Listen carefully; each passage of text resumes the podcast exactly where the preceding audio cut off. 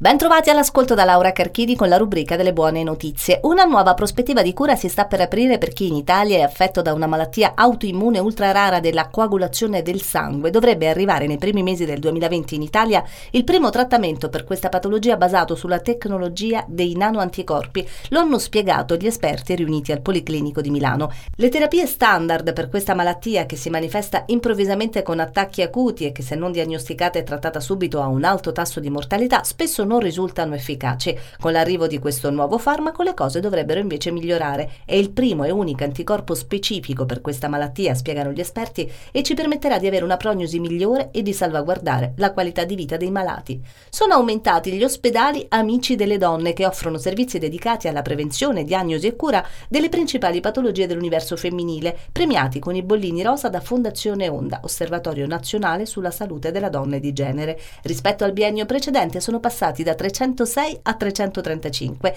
e si è assistito anche a un miglioramento qualitativo. Gli ospedali che hanno ottenuto il massimo riconoscimento, 3 bollini, sono passati infatti da 71 a 96 di questa edizione. Tra i criteri di valutazione, la presenza di specialità cliniche che trattano problematiche di salute femminili, percorsi focalizzati sulle caratteristiche psicofisiche della paziente e infine servizi relativi all'accoglienza e alla degenza della donna.